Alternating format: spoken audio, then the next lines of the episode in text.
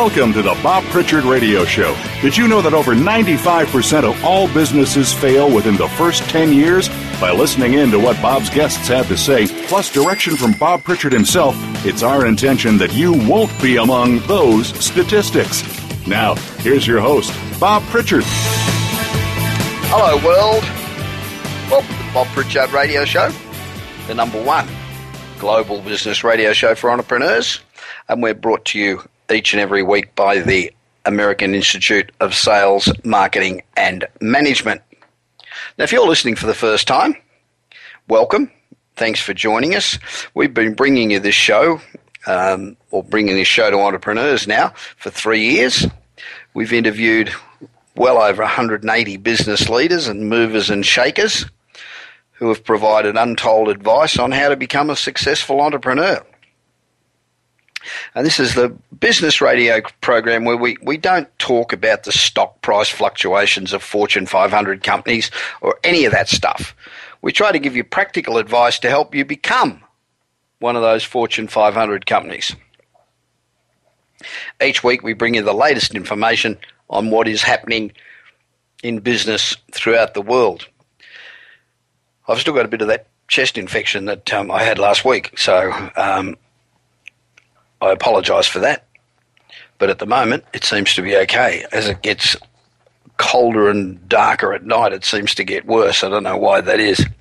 So, did you catch the news this week about that bloody idiot murder suspect who asked Siri where he could hide a dead body? Can you believe it? It's a true story. A, a guy accused of murdering his roommate asked Siri where to hide the dead body. Pedro Bravo from Florida. He's on trial for kidnapping and strangling his roommate Christian Aguilar over an argument about an ex girlfriend. So he was charged with murder, although his friend's body was not found until weeks later when hunters stumbled across Aguilar in a shallow grave in a forest. Now, this is where technology will really get you.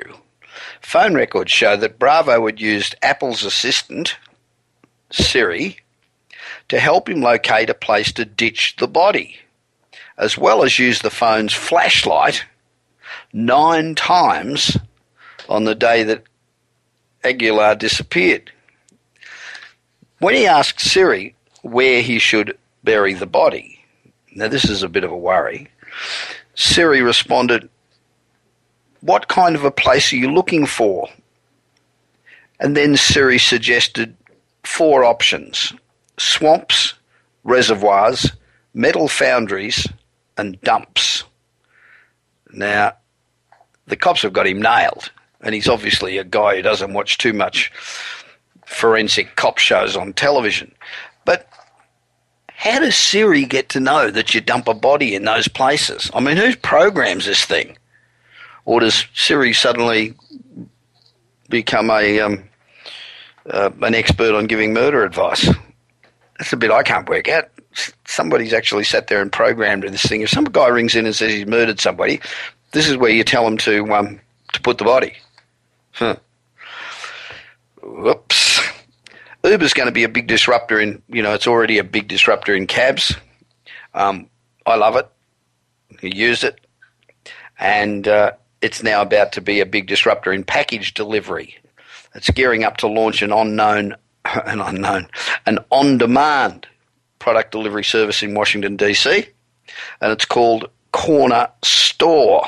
Now, when the service launches, a limited set of Uber users initially will be able to order convenience store goods, medicines, diapers,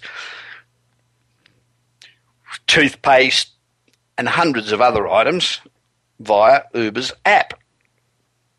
So this launch mirrors, I guess, numerous competing product on demand delivery service, including Post Postmates, um, eBay Now, WunWun. It appears that Uber, however, will handle all deliveries by car, unlike its competition, because they usually rely on bike messengers. As a result, the corner store launch will not coincide with the Uber Rush DC launch. This um, on-demand delivery space is getting pretty hot, and so far Uber's only dabbled with promotional deliveries in New York. Um, and it might explain why they're testing it in Washington D.C. and not in Los Angeles, San Francisco, and or New York. But according to Uber, the experiment will run for a few weeks. But Uber says if you love it, it'll last. So um, they, they've got to be perfect for delivery space, haven't they, Uber? You know, if you can pick up people, you can pick up a bloody package. And if you can drive it across town and drop it, why wouldn't you? I mean, I love, I, I got to tell you, I, I, think UPS and um, um, Federal Express do an unbelievable job. You think of all the billions of packages they get and how they get them from one spot to the other, and they deliver them very quickly and very efficiently. I don't have a problem with that. But just being able to, you know, that they're picking up 20 things on their run and they're dropping off 20 things on their run. How good is it just to be able to call Uber and have somebody that lives in the next street or the next block come round, pick up your package, and take it to where you want it to go? Take it fast and straight without any other drop offs. That has got to be the perfect model for dropping off packages, apart from drones. I'm all for drones, but me thinks the government's going to give everybody a pain in the ass before that before drones are allowed anywhere near dropping off pizzas to our back door. Now, I don't know how many of you have got great memories, but can you cast your mind back to this very same time on this very same day in 2004? It's only 10 years ago, but right now, Google went public at 85 bucks a share with a market capitalization of 23 billion. And remember all the skeptics? God, they came out of the woodwork. It's ridiculous. Could, how could it possibly be valued at that, that much money? Everybody who buys shares is going to lose their dough. Well, now it's 10 years later, 10 years today.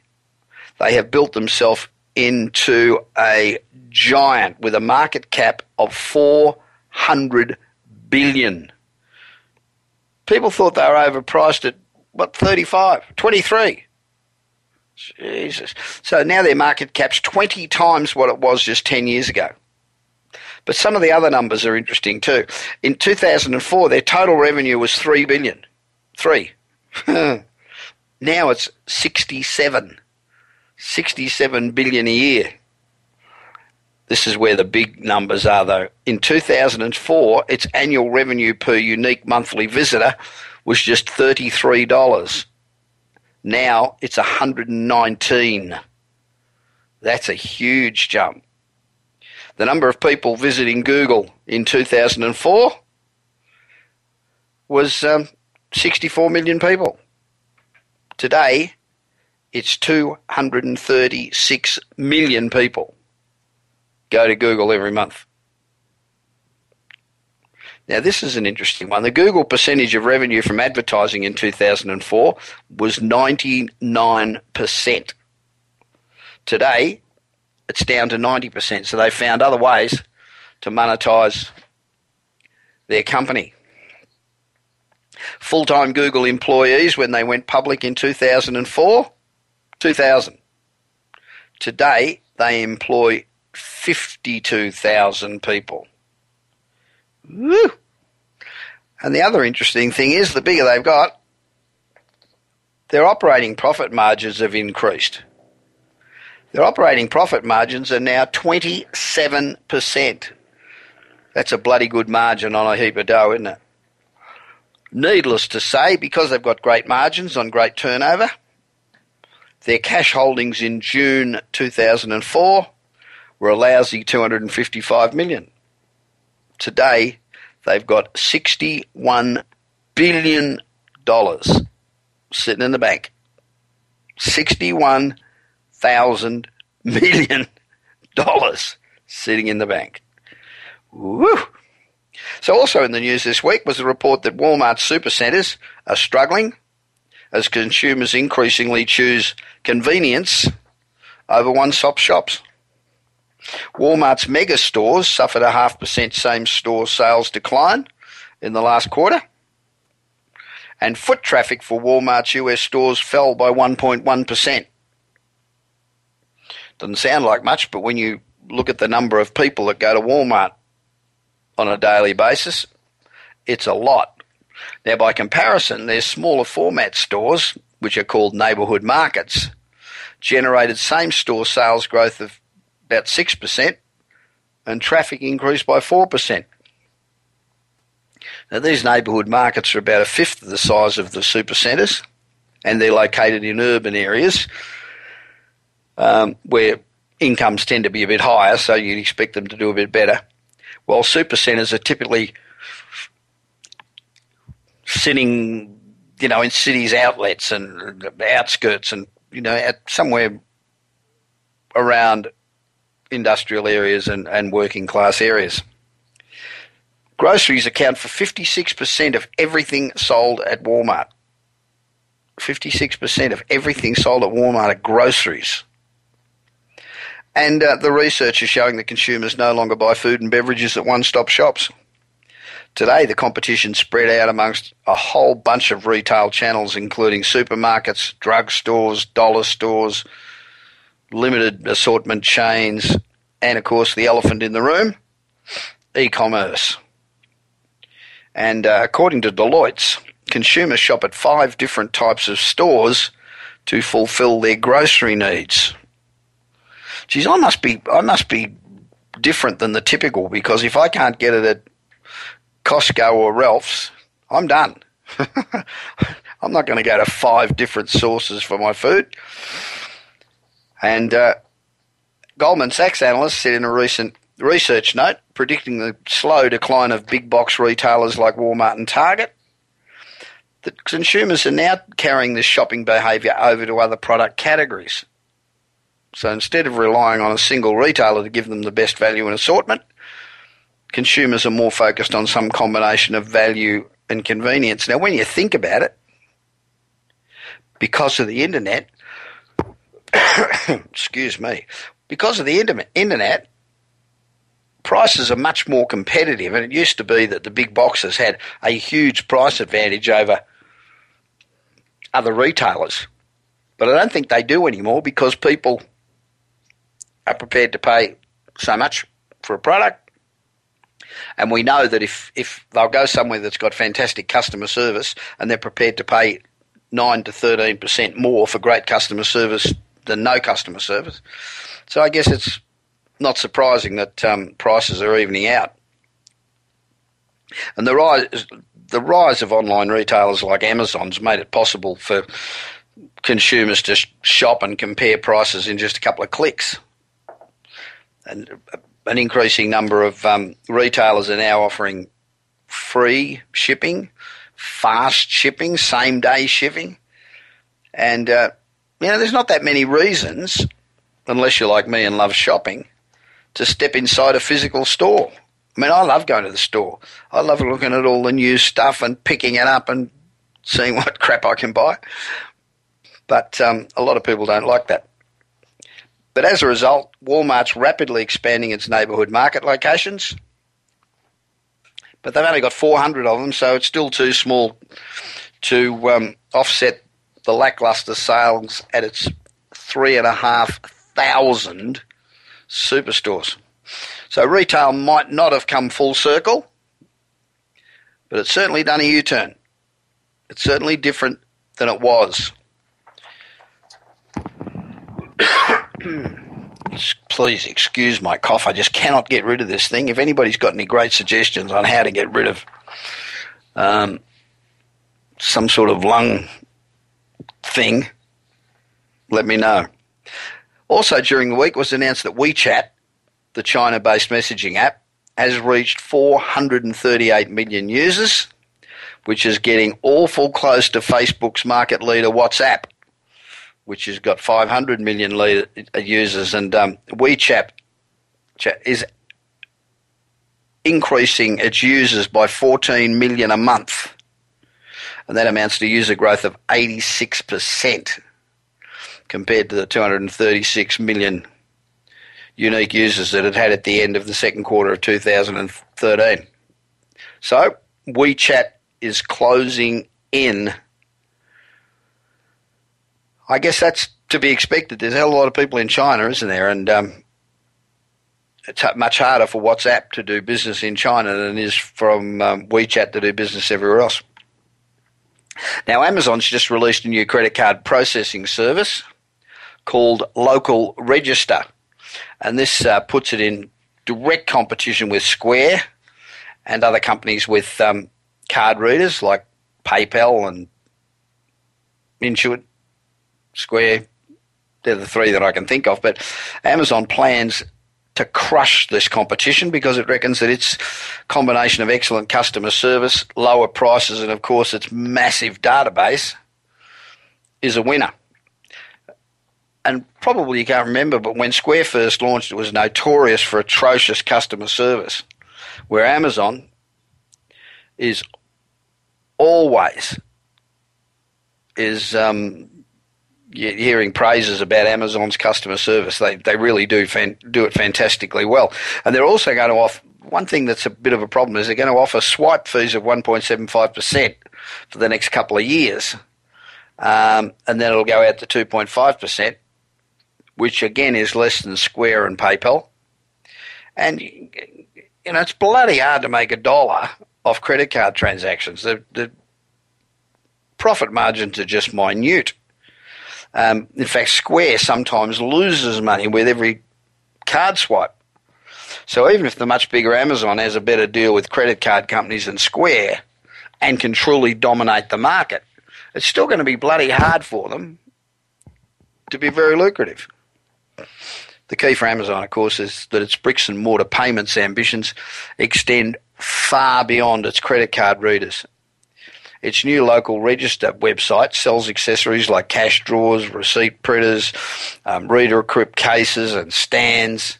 And it also pitches Amazon Local, a service that helps businesses set up daily deals as well as log in and pay with Amazon, which enables websites to let their customers pay through their Amazon accounts. So essentially, Amazon's got it all happening from all fronts, and it's hoping that all this will pull people into its entire ecosystem. And you know they they've got all these other things as well. They've got accounting software and inventory management and a whole collection of tools to make brick and mortar shops much more effective and efficient.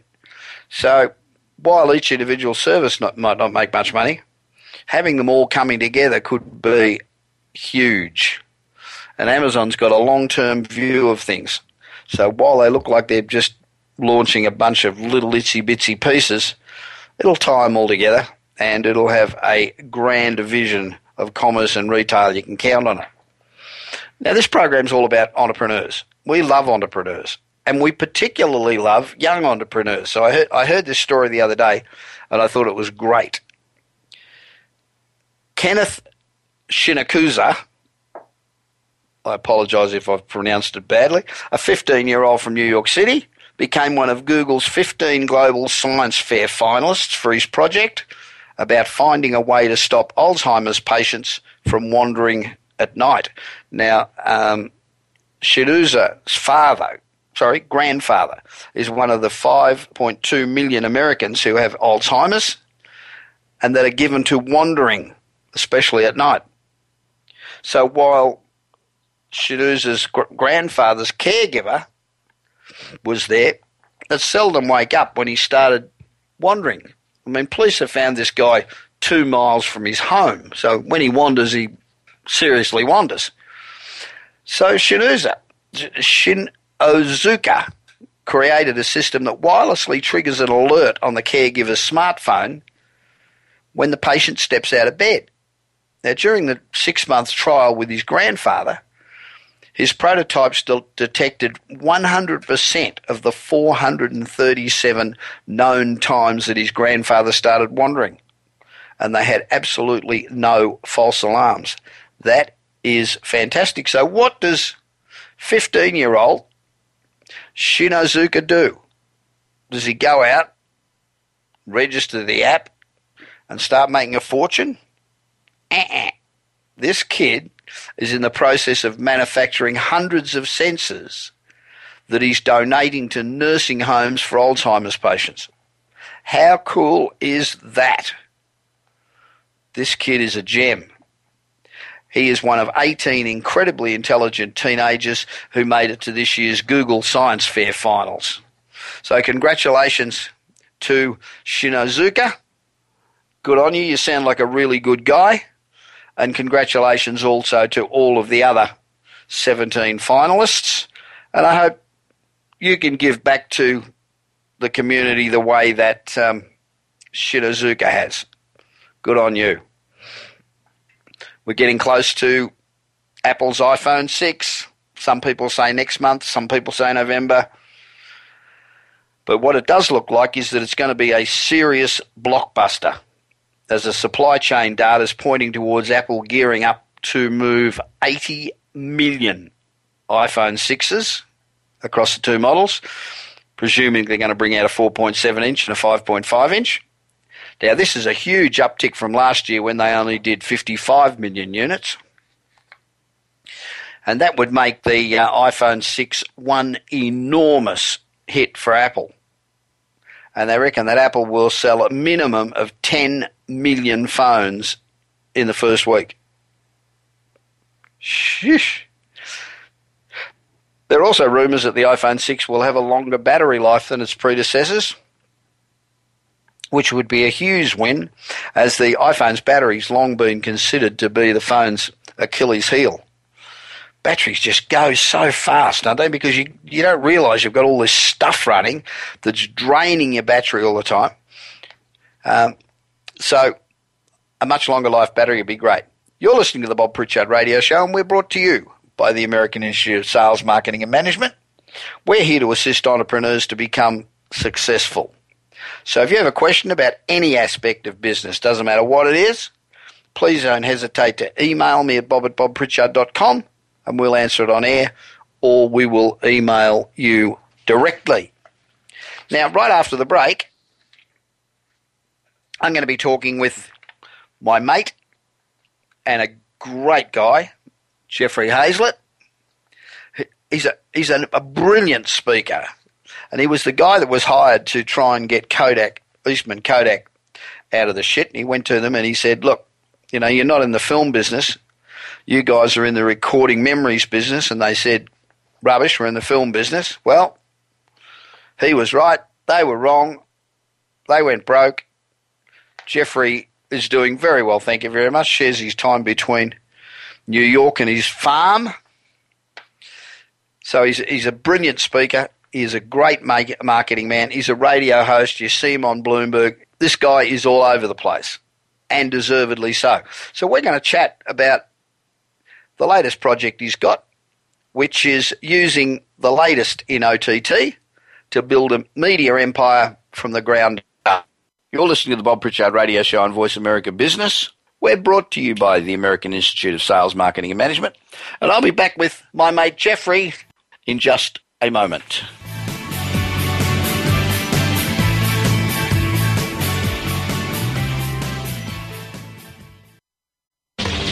Do you want the world to know you're a force to be reckoned with?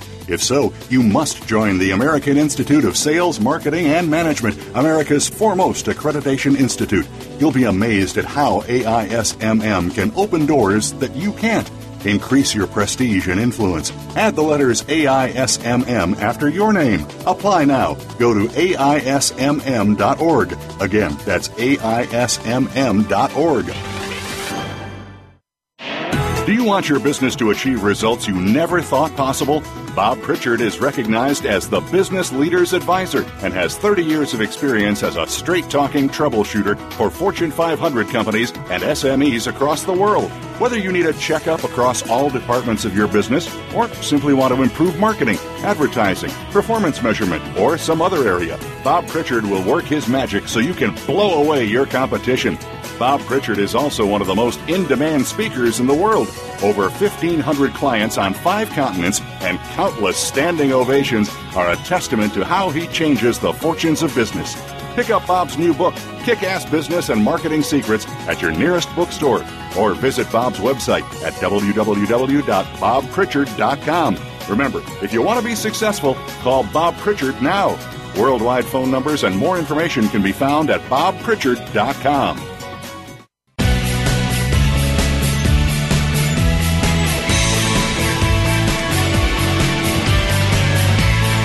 You are listening to the Bob Pritchard Radio Show. To connect with Bob, please send an email to bob at bobpritchard.com.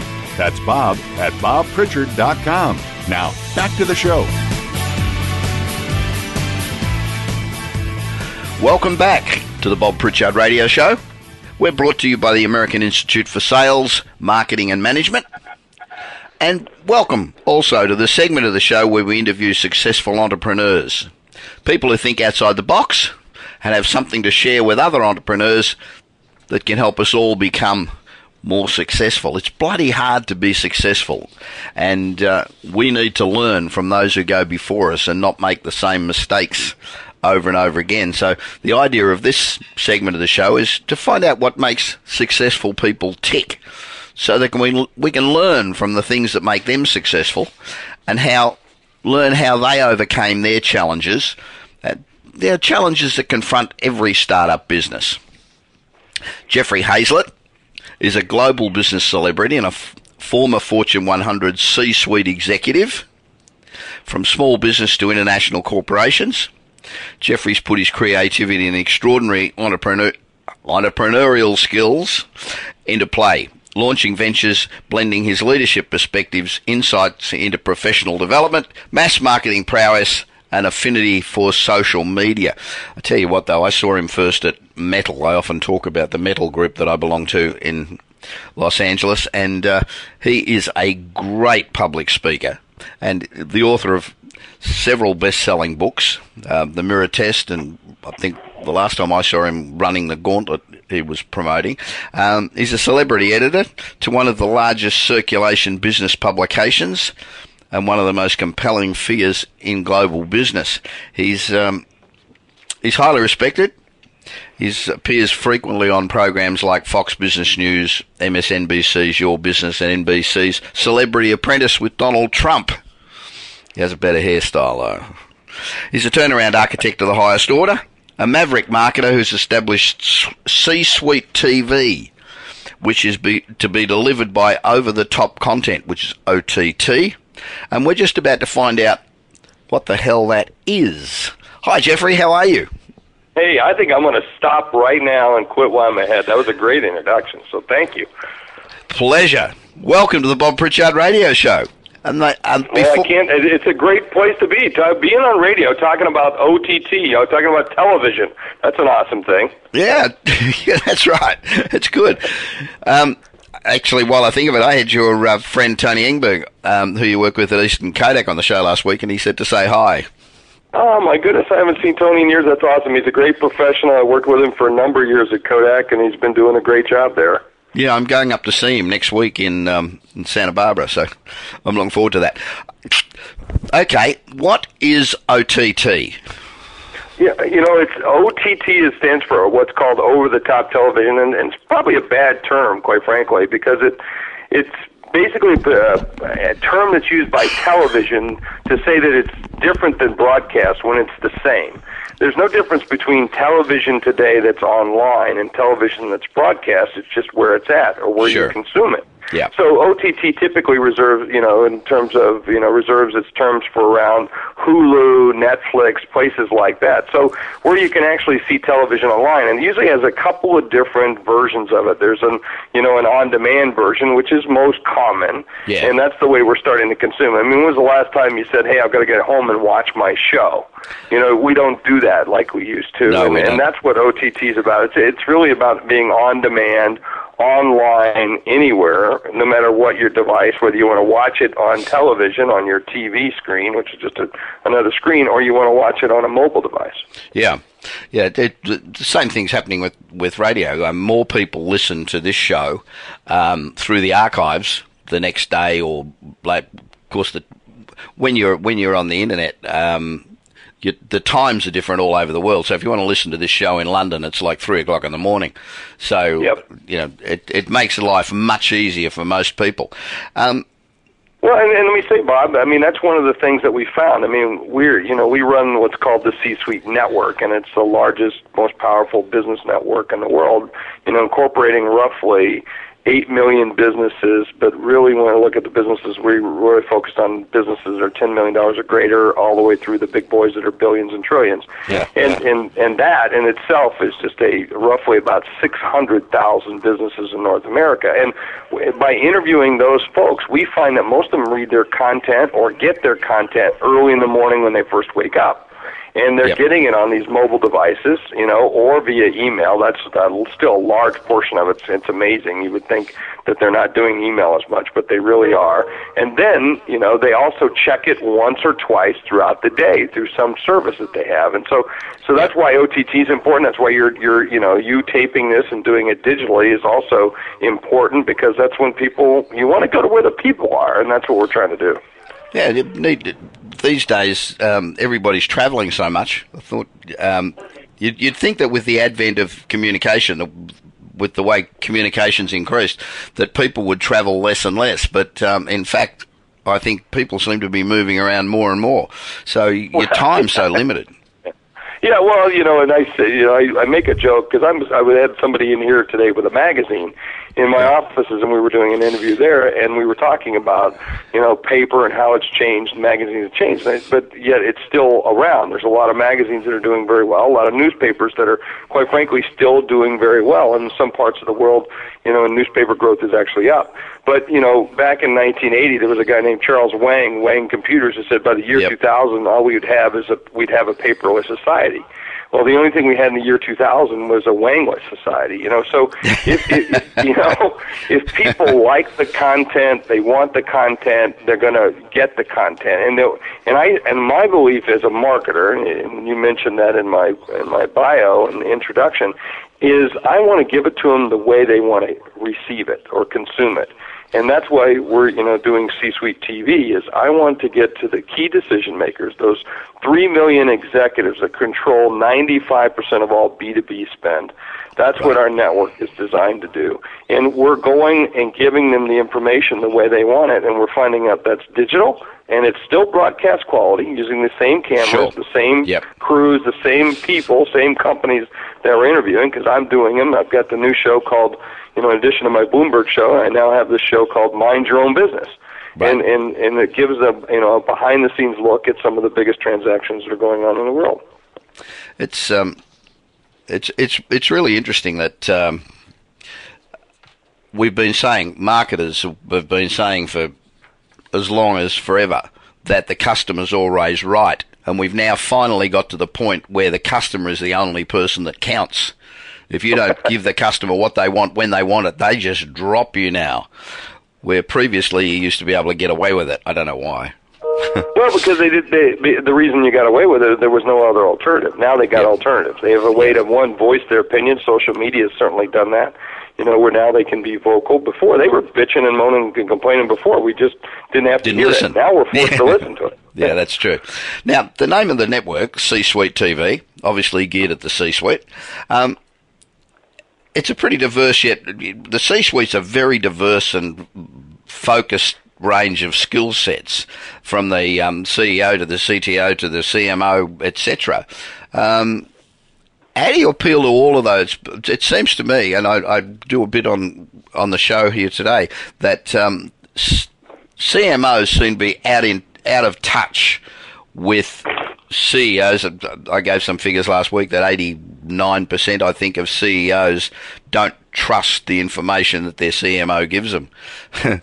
um, Uh, that's a that's a problem. it is a problem, yeah.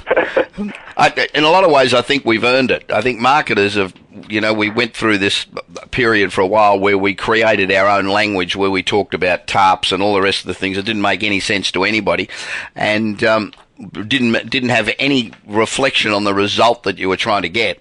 Um, and uh, well, everybody else was starting to talk in terms of quarterly profits and and those sorts of things, return on investment. Marketers seem to take a hell of a long time to learn those terms. Well, not, but I wouldn't say all marketers, Bob. I, I would say no. smart marketers figured it out pretty quick, and yeah. and I think good marketers today are really coming from the business side of it, not coming yeah. from the brand side. Yeah, and I, I think agree. for a long, long time, as you know, we had marketers that were in that C-suite that really were brand officers, and they, yes. you know, they as long as they bought an ad on the Super Bowl or did a pretty commercial or a nice logo and did some communications, they were and they were primarily seen that way. Yeah. You know, chief marketing officer only has been around for about 17 years, uh, Right. thereabouts, in terms of the position. So it and it's only in the last number of years, you know, the last half of that, where they've started to get a seat at the table at the C-suite and become Yeah. a real chief marketing officer. So, and I think that's changing. Uh, you know, Eric Schmidt, you know, uh, friend, Yep. uh, Yep. you know, chairman of Google, Mm-hmm. non-executive chairman of Google. You know, he's. I think he said one time the last bastion of you know unaccounted spending was the marketing budget, and that's the way it's been for a long time. And and so yeah, I think we we marketers did have a lot of bullshit in their language, and Absolutely. and they've they, and they've had to change that because the market's changed. I think digital, quite frankly, has been the reason for that change because because with digital spending and digital advertising, digital marketing, you get to see the analytics with data that you never got a chance to see before, and I think that's really changed things a lot. Yeah, this this same um, study that I, I saw said that 64% of um, of companies still don't have a social media strategy. Well, they don't, and then think about that. But even now, with all the things that are moving on the mobile side, they don't have a mobile strategy either. I mean, Yeah, true. By by and large, most you know most uh, CMOs, uh, their mobile strategy is, hey, we have an iPhone app, you know, Yeah. which is not a strategy in itself. And uh, yet, you know, most advertising or search is now done via mobile today. So you should pretty much have some kind of idea of you know how you're going to build your websites in Parallax or you know what's the systems and so forth and so on. But a lot of folks are not doing it. I mean that's and that's the value that we bring around. Again, getting back to the C-suite TV and the C-suite network is that we're trying to provide a forum for people to have these conversations in the C-suite Yes. because it's not just the the CEO anymore. It is the CMO, the CFO, the chief sales officer, you know, VPs and above that that you really have to have a team effort to to, make decisions and get change accomplished or growth accomplished. And and that's what we're trying to do through the network and that's what we're trying to do through C-suite TV by having a mechanism for us to interview people, shows, and today we've got you know, my Bloomberg show, which is the C-suite with Jeffrey Hayzlett, Yep. and we also have Mind Your Own Business, but we're adding new shows that'll be announced over the next few months, and we're going to continue to grow the network, you know, so that it's a it's a place for all things C-suite. Right. So the first show's MYOB. Um, how did, how did that come to be? How did that sh- show? You know. I can do some things on Bloomberg that I can't. Uh, that that are great and wonderful, but I can't do everything I like to do, right? Right. Because I'm because you're limited by the pipeline, and I and I love Bloomberg. I think it's the greatest network for business there is in the Yeah. world. Um, and now I also believe that C-suite TV is that as well. So I was looking for a way to be able to deliver some similar but yet different, unique content in and not have to be limited by episodes or by a model that says you can only do eight episodes a year. So, so with C-Suite TV, it gave us an opportunity by announcing Mind Your Own Business, a way for us to look at companies that might not make it to the broadcast level, Right, that right. might might make it to the broadcast level, but yet it's a more compelling, interesting story, and we're going to do it in a different way, and we're going to do the interview at a conference, or we'll do the interview in my office or at their office, and and it doesn't have to fit the you know the rules of broadcast and then I got to make you cry in the interview in order to do it, you know. And and yeah, but it's still got good, compelling content. Do you have more freedom in what you can ask and, and how you can conduct yourself verbally? well, yeah. Well, as you know, I'm I'm known to use uh, fairly salty language, as they say. Mm, Me too. And and and yeah, I do uh, a little bit, uh, but no more than necessary. I mean, you one doesn't want to be vulgar, but wants to be direct to the point. Although you know, you got to watching my show on Bloomer, you notice that every once in a while they bleep me on my own show. Yeah. Um, you know, when I can tell you one example is when I was talking to somebody at uh, CrossFit, and I kept talking about the money, and they kept saying, "Well, we really don't care about the money." And I finally said, "Well, listen, everybody that's watching the show." That's sitting in the C-suite is saying bullshit. you, Yeah. you don't, you do care about the money. Come on, and I finally got them to admit, yeah, we do care about the money. So, um, but uh, you you got to have whether it's online you know, or whether they're listening through a podcast, they're watching you online, or they're watching you on broadcast, you know, or reading a story, you know, online or in the paper. It's got to be great content, Bob. You know that. Yeah, it does. And, it does. Yeah, if it's not great content, then it doesn't make a difference whether it's an online show or not. And and what we're trying to show with our online TV, uh, with CSuiteTV.com, is that we can be compelling content online as well as broadcast. Again, we're shooting with the same kinds of cameras and the same kinds of crews, and and so and the same kinds of people. You Just know, it's just different we're just doing it differently. Yeah, Yeah. exactly. That's all, that's all that's the difference, and and it gives us some you know some freedom because you know being online does give you a little bit more freedom to you know to look different, to act different, to, you know uh, to have it available. Um, so that's that's kind of cool. So you know, and we're experimenting. We you know we'll find our groove as we go. And and someone says, well, what? Geez, Jeff, it's not it's not the is it perfect? Is it the way you want? No you know, but no one's going to die. But, you know, that's that's like my whole comment. You know, Yeah. we'll, we'll just do it. We'll have some fun with it. People will find it interesting. Those that do, great. Those that don't, don't watch. You know. Yeah, we, we targeted this show at entrepreneurs predominantly to try and help entrepreneurs um, uh, get through the minefield of, of starting a business and um, making it commercial because when I go out and, and give presentations, I find that a hell of a lot of people say, you know, listening to um, anybody uh, that's ahead of a Fortune 500 is great, but I don't really learn anything that applies to me. I mean, those things, Welch is fantastic, but what does Welch say that can actually help me as a little entrepreneur? Nothing. So with except the drive and the enthusiasm, the passion, and that sort of stuff, but in, in practicality.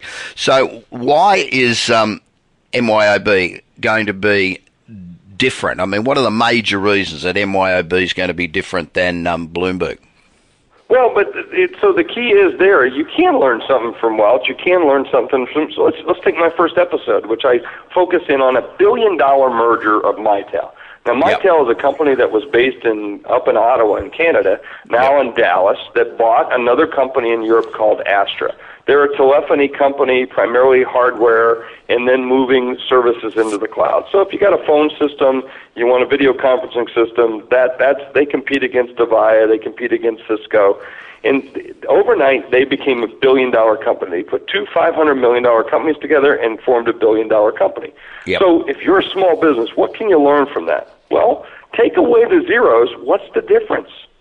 You know, and, and so I ask questions of the leadership team on Mind Your Own Business of what it's like when you have that. Now you're now you put two companies together, you're twice as good. You're my Mitel, you're the CEO, you're the chief marketing officer and the chief sales officer. Who that's who I interviewed on the show. Tell me what your first day was like. What? So you you buy the company, you become twice as good. You're now Mitel. What's the first three things written on your yellow pad when you come into the office in the morning? Yeah. Now, I don't care whether you're a, a business in Main Street in Sioux Falls, South Dakota, and I say this all the time, or, or a major corporation on Wall Street, or in this case, Mitel, a billion dollar company. There's no difference between you and a small company. It's just the numbers of zeros. So, you know, he still had to, so we, we learned he had to change his email. You know, he had to Yeah. you know, find out where the office was. He had to, you know, uh, hire a secretary. I mean, these are things that if you're a small business and you buy your competitor, you know, across the street or across the town, you're going to have to do the same thing. And you find out you're not too different, quite frankly. And Yeah. and there's lessons to be learned from these guys. You know, like for instance with Mitel, one of the things that they did was they moved their fiscal year from uh, was I think April 1st to you know March 31st to with the merger they moved it to a January 1st year, which cut off Right. you know a couple months of revenue. Well, what was that like? Now I've had to do that as a small business. I would have liked to have known those things that the chief sales officer told me that he had to go through to do, you know, and and some steps. That was that to me was very insightful. Yeah. Okay, fair enough. Are you um, uh, do we assume that the companies on um, MYOB are going to be um, this sounds disrespectful. I don't mean it to. Second, no, second, second tier companies rather than the um, rather than the really big guys. I think Mitel, you know, one of my interviews is probably going to come over and punch you in the face. No, of course not. you know, Bob, I mean, I, you know, I, can I have greater access to those guys sometimes than I can? Yeah, sometimes, but no, I'm I'm interviewing the chief information officer of HP on the yep. show. Yeah. You know, because and I interviewed the chief procurement officer for the state of Florida. Now, why would I do government? Well, that guy used to be the chief procurement officer at uh, Canadian Royal Bank and, and this company and this company and this company and this company. So I, I wanted to talk to him about here's a professional that moved through different businesses. What was that like, and what are the things you look for, and then how do you implement? You know, each time you go to a new place, what do you take from the old place? Well, that to me was very insightful. Yeah. Um, you know, so I'm interviewing, you know, guys like that and, and women like that. So real leaders in businesses that have been, you know, billion, billions and billions of dollars. And then, but I still think, even in small companies, I've learned more valuable lessons than I've learned with the big guys. Yeah. How to do things right. Yeah, I and, agree. And that's what I try to show on the show. And particularly when there's such a big change, you know, every day the world changes dramatically technologically and uh, the consumers are changing, the delivery systems are changing, so um, the, the little guys tend to be able to adapt to that change and, and pivot a lot easier than um, than the big guys. Well, yeah, well, you've got some advantages. You also got some disadvantages. The disadvantages are you don't have the cash, you don't have the resources that the big guys have. I mean, sometimes you don't always have the experience too, and or the people. And so there's lot, there's pluses and minuses on both sides, and, I, and that's what I think is really unique, and that's what we try to show with mind your own business. Whether you're, you know, I when I first started my own business, Bob, I always thought, well all these people are going to come to my aid and help me out and, and show me. And then what I find out is no, the only person responsible for your business is the one looking in the mirror at you every every day. Absolutely. And so that's that's I mean that's how I came up with mind your own business. You it's it's you're responsible for minding your own business. And what can we learn from other business leaders and businesses or situations or developments that I think are real unique and handy for a lot of a lot of business leaders in in the C-suite, whether you're in a small business or a large business. And, and I think that's that's pretty insightful and a lot of fun and things to learn. So if you if you were giving me an elevator pitch as to what the difference is between the Bloomberg show and MYOB, what would that be? Typically, um, what we do with Mind Your Own Business is more focused around one or two players in the business or an individual in the business, and so so we're only sitting down with one or two of that. With right. with C-suite with Jeffrey Hayzlett, we usually take a unique concept around the business, and then we visit with the entire C-suite and ask oh, them okay. how they did it and the way in which they did it. So, right. for instance, you know, Domino's um, Domino's, you know, ran a commercial, a series of commercials about how their pizza sucked. Well, who stood up in the meeting at the C-suite and said, "Whoa, whoa, whoa! I know we're talking about how great we are, but we're really we suck, and we should go tell people about it." And, and they and they basically changed their brand promise around. We care more about getting you the box than what was in the box, and now they're yeah. going to change it to what's in the box. And so right. I thought that was a fundamental change. And so, what was that conversation like in the C-suite? And then how did you, how did you take that and change it, as opposed to mind your own business? You know, which would be interviewing the CEO about how tough was that change, the way in which you did the change, how did right. that make you feel, what was on your list, what did you look out for, and and go in a look sometimes a little bit more in depth because I can do that with you know with the freedom of an online show that more so than I can do with a broadcast limited show. Right. So That's what other yeah. what other shows are coming to uh, C-Suite TV? Uh, when does mine go to air? Yeah, well, I there you go. Whenever you're ready, baby. Because so, we've got models, you know. That that's what's unique about CCTV. We're creating our own network, and right. and so I'm looking for other shows, and we're going to announce one in September around best-selling authors and interviewing B2B authors, uh, much like you do on the radio, but we'll do a little bit more on the television side, a little bit more visual. And then, then, and we're only looking, you know, at those best sellers and Sure. those people that are driving thought today in, in terms of B2B. And then, then we're looking for other ones. We, we're looking for shows that we curate, which means they're already in existence, and how do we bring them to our network? Uh, because we have this, you know, large distribution of of C-suite executives. Then we're looking for things that we co-develop, whether someone's got a great idea and it's kind of a, a sh- uh, pearl in the rough, so to speak, and we can co-develop it, or where we originate it. And origination is where, you know, I'm putting my money up and and spending money to get it to air. And so those are the three models that we have. So I'm always looking for great content. Great. Excuse me. I've had this. I've had this dreaded disease for a couple of weeks. I just can't shake it.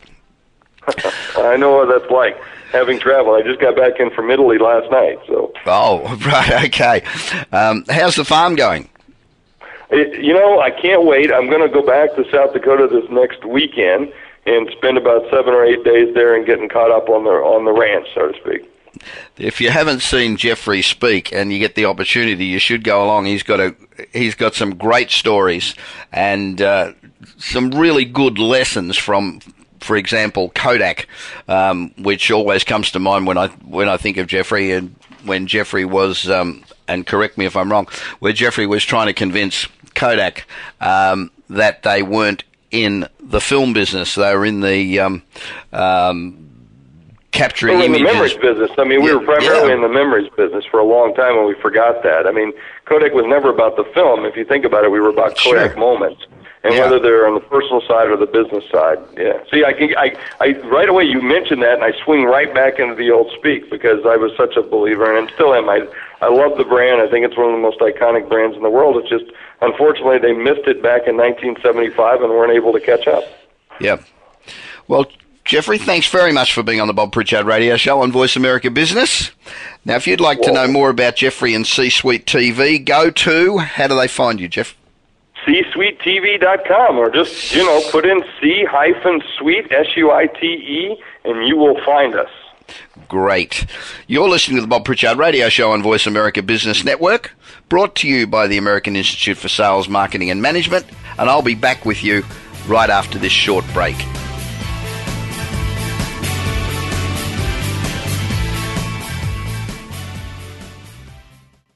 The American Institute of Sales, Marketing, and Management is one of the leading accreditation institutes in the world.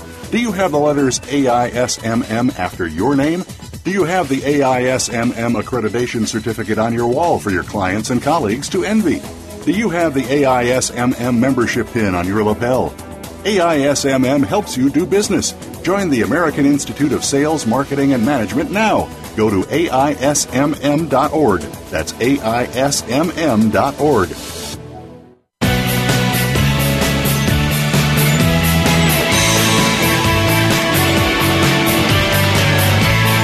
You are listening to the Bob Pritchard Radio Show. To connect with Bob, please send an email to bob at bobpritchard.com. That's bob at bobpritchard.com. Now, back to the show. Welcome back to the Bob Pritchard Straight Talking, absolutely no bullshit radio show, and we're brought to you by the American Institute for Sales, Marketing and Management on the Voice America Business Network. Now, if you've missed any of the shows, don't forget you can go to the archives and listen to the shows, listen to the interviews, and uh, you can either do that at Voice America or you can go to bobpritchard.com and they're all there for you as well. Now, this is a segment where I answer emails from listeners across the world, and it's an extremely popular segment because no matter what enterprise you're in, we've all got the same issues and the same challenges. And it doesn't matter whether you're in retail or you're a plumber or you've just invented an app or you're a landscape gardener, you're running a dry cleaner or you've got a new engine. We all have the same issues, and they very seldom to do with with the product. I mean, you know, you all of us have to pivot from time to time, but um, most of the problems are, are involved with marketing, managing, and financial aspects of your business. So this is where this show comes in handy. Now, you might also have a problem that you don't necessarily want to share with the world. Well, if you do, just drop me an email, bob at bobpritchard.com, and I will answer it for you directly. The first email today is from Jason Ferris of Wilmot in Chicago. I'm not sure if that's how you spell, say it, but Wilmot. Dear Bob, I'm a new listener to the program. I really enjoy it. I've also just purchased Kick-Ass Business and Marketing Secrets through Amazon. I'm enjoying it very much. Now, if you haven't got Kick-Ass Business and Marketing Secrets, you should go out and get it. Amazon's got it, and um, or you can buy one of the other four books that came before it. They're all good. Um, there's a few copies of some of them around. Some of them are totally sold out. Um, I know that uh, Complex Marketing Made Simple was reprinted three times, and I think there's a few dozen still in existence around the place. So, um, but if you search hard enough, um, Amazon will find it for you. Now, a couple of weeks ago, this is still from Jason, a couple of weeks ago, you were talking about beacons and how they can be used for retail. Could you please explain more about beacons, what they are, and how they work? Okay. Jason, a lot of people are talking about beacons after I spoke two weeks ago about Grolsch Beer giving away free movie tickets when people opened their beer and tapped the beer bottle against their smartphones. There was a beacon built into the bottle cap, which was picked up by the um, smartphone who alerted the company, which of course provided you the the free um, the free tickets, free movie tickets. Well, beacons are a new type of advice that. Well, could, they could really change the way that people shop in stores, and they could totally revolutionise how retailers collect consumer data and how they inter- interact with shoppers. And because uh, retailers can use beacons to trigger location based features on, on your smartphone, such as um, targeted coupons, store maps, hand free payments, etc. And beacons are becoming the most rapidly adopted in store technology since mobile card, card readers. So I thought I'd start the program by answering some of the most common questions. Now, I'm running out of time, so I'm going to have to whip through this. So, the first question, I guess, is what is a beacon? Well, it's a small wireless device that constantly broadcasts signals to nearby smartphones and tablets. So the mobile apps will listen for that signal, and when they receive it, they trigger a location based action. That's the first thing. Secondly, you keep hearing about um, uh, beacons and uh, BLE, which is Bluetooth Low Energy. So what, what have they got to do with each other? Well, BLE is the signal emitted by the beacons.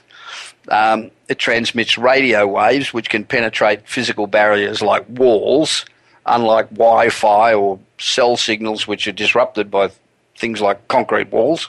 Secondly, BLE, Bluetooth Low Energy, consumes only a fraction of the battery power that a classic Bluetooth does. The third most popular question was Do beacons work with iPhones and Android phones? Well, yep, they do, but they work differently. Only iOS 7 devices constantly scan for BLE and wake up the apps, even if they're closed, when they come within range of a beacon. Now, iPhones and iPads can do this thanks to Apple's iBeacon protocol, but Android devices do not have a beacon system of this type, so they must be on and scan for BLE all the time, which means you're going to use a lot more drain on your battery. The fourth question is what is an iBeacon? Well, it's kind of like an Apple beacon. iBeacon is um, not an off the shelf beacon that retailers can buy and install in, this, in, in their stores. Um, it's a system built into the latest version of Apple iOS 7. Anyway, I've run out of time, unfortunately. So don't forget, I want to hear from you.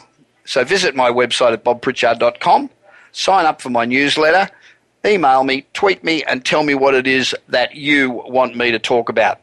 Thanks for listening to the Bob Pritchard No Bullshit Business Radio Show for Entrepreneurs, brought to you by the American Institute for Sales, Marketing and Management. And remember, if you're serious about being successful, this is the place to come every week at the same time. I'm Bob Pritchard, on the Voice America Business Network, and I hope that you have an absolutely fantastic week.